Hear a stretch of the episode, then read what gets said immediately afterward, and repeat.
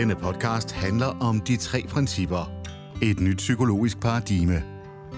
Her deler psykolog Anne Stærk Dickinson og psykoterapeut Belinda Duncan deres erfaringer med, hvordan en ny og enklere forståelse af vores menneskelige sind kan give mere lethed og glæde i livet. Du vil opdage, at der altid er håb. Der er bare lige noget, du skal få øje på først.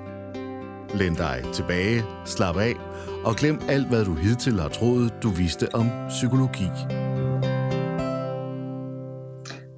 Hej alle sammen. Øhm, Belinda og jeg vil rigtig gerne lige i dag snakke lidt om det her, når vi øh, mangler svar, eller når vi er i tvivl om, hvad vi skal gøre. Hvordan finder vi så hen til øh, det, der er det rigtige for os? Så, øh, så hvor går vi hen, når vi skal, skal finde et svar, vil vi gerne sige lidt om i dag. Ja, jeg sad lige og, og delte med dig her, Anne, for lidt siden. Øhm, det, at jeg igennem årene har haft mange samtaler med unge mødre.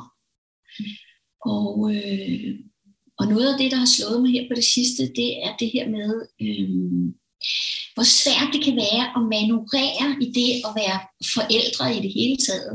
Øh, i et informationssamfund. At øh, jeg tror, at de fleste kan genkende, øh, måske allermest, når man får sit første barn, den usikkerhed og utryghed, man, man oplever. Det her med, hvor, hvor, hvordan gør jeg det rigtigt, og hvis nu jeg gør det her, kommer jeg så til at skade mit barn, eller hvad kommer det her til at betyde på den lange bane, eller øh, hvad er det rigtige at gøre? Øh, og der er jo 10.000 spørgsmål, specielt med første barn, kan man sige. Også så heldigvis med nummer to og alle dem, der kommer derefter, der har man på en eller anden måde fået noget erfaring og er lidt mere øh, tryg i sig selv, og har måske heller ikke øh, helt lige så meget tid til at overtænke det her med, hvad der er rigtigt og hvad der er forkert. Øhm, jeg havde en samtale med øh, en, en ung mor i går, som øh, selv oplever at have været øh, virkelig udfordret, blandt andet omkring sådan med, med amning, og hvordan, og hvor længe, og for meget, og, og er det ok at gøre det om natten, og hun havde også øh, en masse udfordringer omkring det her med at, at få sit lille barn til at, at sove igennem om natten, så hun, hun, øh, hun var ved at være sådan øh, pænt træt og pænt udkørt på grund af mangel på søvn. Og øh, hun har higet og søgt efter svar alle mulige vegne. Og et af de steder, som hun jo selvfølgelig helt naturligt, som mange af os gør, øh, har søgt svar, det er blandt andet på, øh, på de sociale medier, på Facebook og på Instagram. Men hun har også googlet voldsomt meget. Hun har øh, Øh, lånt bøger på biblioteket, hun har talt med veninder, hun har prøvet at snakke med sin mor. Og det sidste, der så var sket, det var, at, øh, at hende og hendes mand havde hyret en, øh, en ekspert i, i børn og søn, som skulle hjælpe dem med at nu endelig øh, få deres lille barn til at, at sove igennem nu her, hvor, øh, hvor barnet er omkring et år gammel. Og hun var dybt, dybt ulykkelig, øh, da vi talte sammen, vi har haft nogle samtaler tidligere, og så var hun pludselig kommet i tanke om, nå ja, der er der også, det, det kunne være, jeg skulle snakke med Belinda, det kan være, hun har svarene. og som jeg sagde til hende, så sagde jeg, øh, det har jeg faktisk ikke. og så kunne jeg godt se det sådan lige rykke lidt, men så sagde jeg, jeg ved, jeg ved faktisk ikke, hvad der, hvad der er rigtigt eller forkert for, for dig og din mand, for dit lille barn, fordi det kan jeg jo ikke vide. Altså, jeg, jeg er ikke inde i jer. Jeg, jeg kender jo ikke dit barn på den måde. Men det, som jeg ved, det er, at du ved det, og din mand ved det. Og jeg vil rigtig gerne hjælpe med ligesom at pege jer hen imod, hvor de rigtige svar ligger. Mm. Nemlig inde i jer selv, når I er faldet en lille smule til ro, og faktisk slipper det her med, og oh, gud nej, hvad skal vi gøre? Ikke? Øhm, og, og en af de ting, jeg sagde til hende i går, det var, øh, så lad os lige prøve at lave et lille tankeeksperiment her, når, når nu vi taler det her med, hvordan man får sit barn til at sove igennem. Øh, en anden ting, jeg sagde til hende, det var, at jeg, jeg er sikker på, at når man starter i gymnasiet, så er det nok blevet bedre. øh, men jeg sagde til hende, prøv lige at forestille dig et øjeblik, at, øh, at du og din mand og jeres lille dreng bor på en øde ø. Der er ikke andre end jer. Der er masser af andre øer, men dem har I ikke nogen kontakt til, hvor der også bor forældre med børn, forældre med voksne børn og bedsteforældre, hvad ved jeg. Men dem har I ikke nogen kontakt til. Og denne her ø, hvor I bor, der, der, er ikke noget, der er ikke noget internet, der er heller ikke nogen nogen bøger, der er ikke nogen som helst form for information. Så hvis du bare sad der sammen med, med, med dit barns far, dit lille barn, og oplevede at have udfordringer, hvad, hvad tror du så, du vil gøre? Og så sad hun sådan lidt og sagde, jamen, jamen så ville jeg vel bare følge min intuition, fordi jeg havde jo ikke andet. Og så sagde jeg til hende, ja, lige præcis. Du vil følge din mavefornemmelse, eller din intuition, eller det, som jeg jo kalder visdommen, fordi det er det, det er. Øhm, og så ved vi faktisk godt, hvad der er det rigtige. Fordi vi kender os selv, og vi kender vores barn, og vi er så fintunet i virkeligheden, når roen falder over os. Men lige så længe vi er fanget i vores intellekt, kan man sige, mm og søger og higer uden for os selv, og spørger Gud og hver mand, altså der er, der er ikke sådan 7-8 milliarder mennesker i verden, jeg tror jeg, og der er også 7-8 milliarder svar på, hvad det rigtige er at gøre, så bliver vi fuldstændig grundforvirret, fordi hvad er så det rigtige svar? Og så kan vi ikke mærke os selv og vores barn.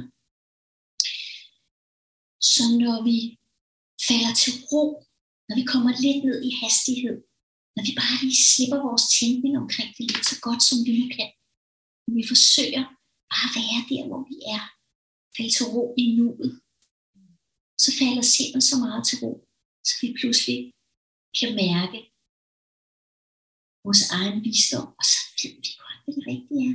Og det er ikke sikkert, at, at det er det rigtige om en måned, men så er der nogle nye svar på, hvordan vi skal gå videre der. Mm. Så det var bare, øh, det var bare en meget, meget spændende samtale, øh, som jo heldigvis gjorde, at, at, at hun faldt fuldstændig til ro og på en eller anden måde fik den der tillid tilbage, både til sig selv og til livet, og turde stole på, at, at hun var okay, hun vidste godt, hvad hun skulle gøre. Mm. Øh, og at, at svarene altid ligger herinde. Mm. Ja. I den podcast, du lytter til, tager psykoterapeut Belinda Duncan og psykolog Anne Stærk Dickinson dig med på en guided tur og peger dig i retningen af din naturlige indbyggede ro, glæde og psykiske sundhed.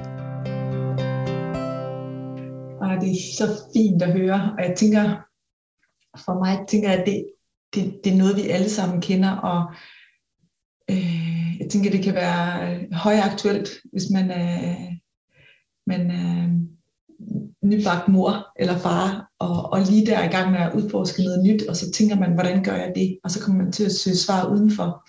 Eller, teenageforældre. Eller teenageforældre. Eller teenage, altså, og det er det, jeg tænker, det, for mig det, det, det giver så meget, men det giver også bare mening meget bredere.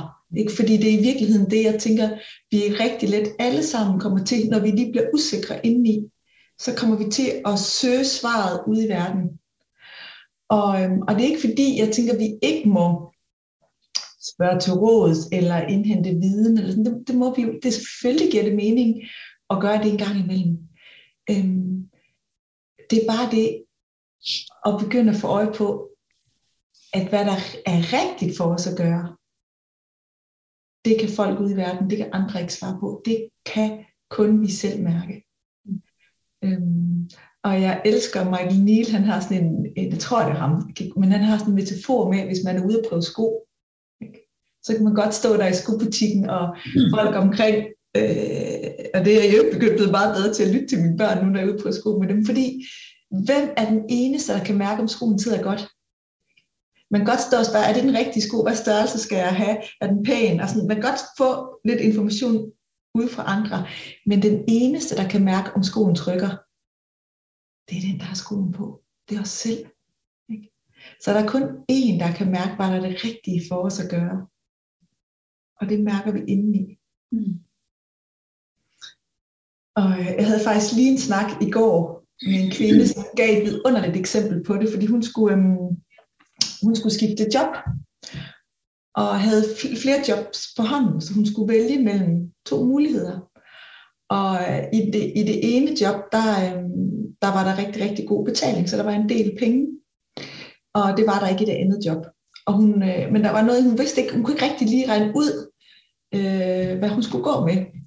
Og hun, øh, hun fortalte mig, at hun havde spurgt rigtig mange sådan, og nogen sagde det ene, nogen sagde det andet, og de fleste sådan sagde, det, så går det med det med penge, hvis du er ligeglad, og hvis du gerne vil have begge. Og, og hun var blevet sådan helt, som, som du også siger, sådan grundforvirret, ikke? fordi hun, hun, kunne ikke, hun kunne ikke mærke, altså hun kunne ikke finde ud af, hvad hun skulle gøre. Og så havde hun stået øh, en aften og børstet tænder med sine børn, og, og hendes søn, han havde været 11 år, tror jeg, hun sagde. Og så havde hun sådan lige, så havde hun sagt, ah, de var kommet til at snakke om et eller andet, så hun sagt, kender I ikke det? Men det er bare fordi, jeg har sådan et voksenproblem. Jeg ved ikke lige, hvad jeg skal, hvad jeg skal vælge. Det er lidt ligesom, hvis I skal finde ud af, hvem I skal, hvem vi skal lege med. Om det er den ene eller den anden, sagde hun så til, til sine børn der. Og, og jeg ved ikke lige, om jeg skal tage det ene job eller det andet job, tror jeg, hun sagde. Det er sådan en voksen, voksen problem. Og så havde hendes søn bare kigget op på hende, og så havde sagt, jamen, det ved du da godt. Og så bare blive stille. Så sagde han, det ved du da godt, mor. Og så var hun bare blevet helt. Og så, sagde hun, så, så tror jeg, hun havde sagt noget med, hvordan, hvordan ved jeg det? Og så sagde han til hende, ja, fordi du smiler jo kun, når du snakker om det her job. Så sagde hun, så hun takket nej til den penge og gået med det andet.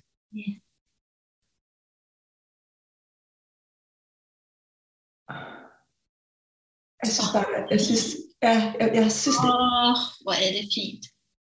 Ja, og det er det, vi ved det godt. Den her mor ved godt, hvad hendes søn har brug for. Men fordi hun lige er blevet fanget i at tro, hun ikke ved det, og at hun tror, at svaret ikke er inde i hende, at det ikke er kvalificeret, det hun mærker, så søger hun ud ved en vejleder ved, øh, på sociale medier med bøger. Ikke? Og det er bare, for de kan sige så mange modsatrettede ting, at det, vi bliver helt forvirret af det. Øhm, så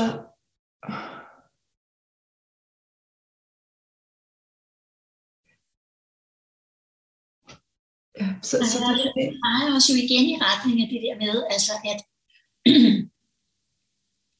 at vi skal gå efter følelsen. Ja. Ikke? Altså det, det er jo følelsen, det er det der med, at vi hele tiden tror, men det er op til mig i virkeligheden at regne denne her ud. Ikke? Jeg skal knække koden, jeg skal finde ud af, hvad er rigtigt og hvad er forkert.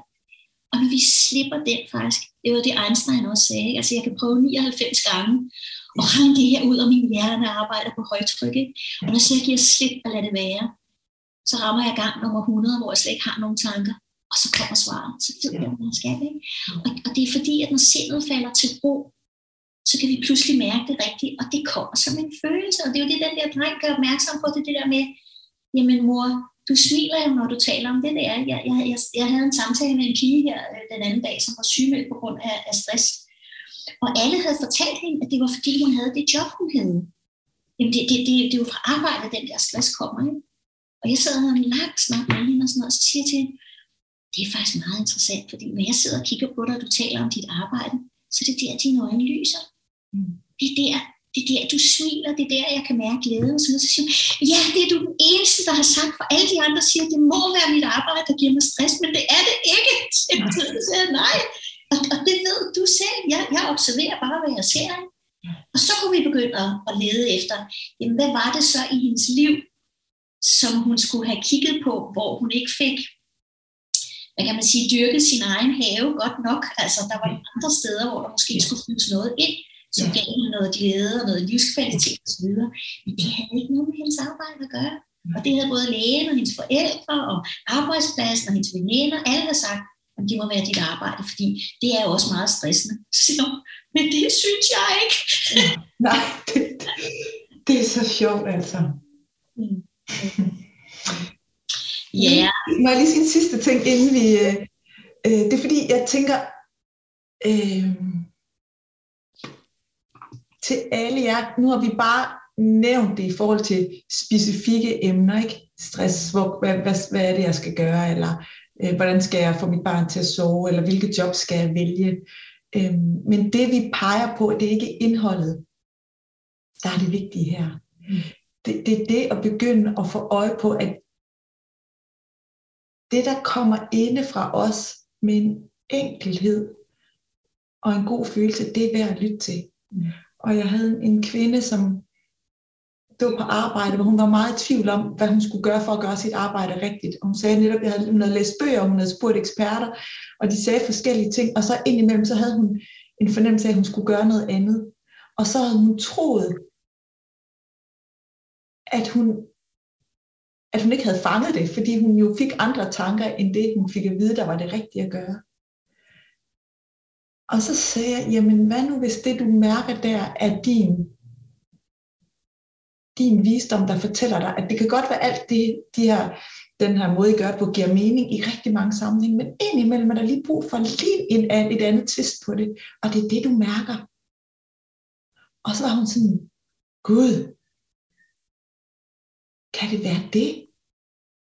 Fordi inde i hendes hoved havde det været så låst, at det jeg mærker, jeg er ikke klog nok til at vide det, så jeg skal søge svaret ude i verden.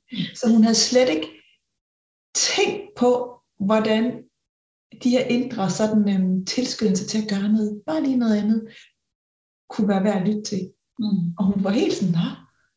Så hvis der er nogen af jer, der sidder derude og tænker, ah, jeg er ikke værd at lytte til, så, så bare leg med, at, at det her med at få øhm,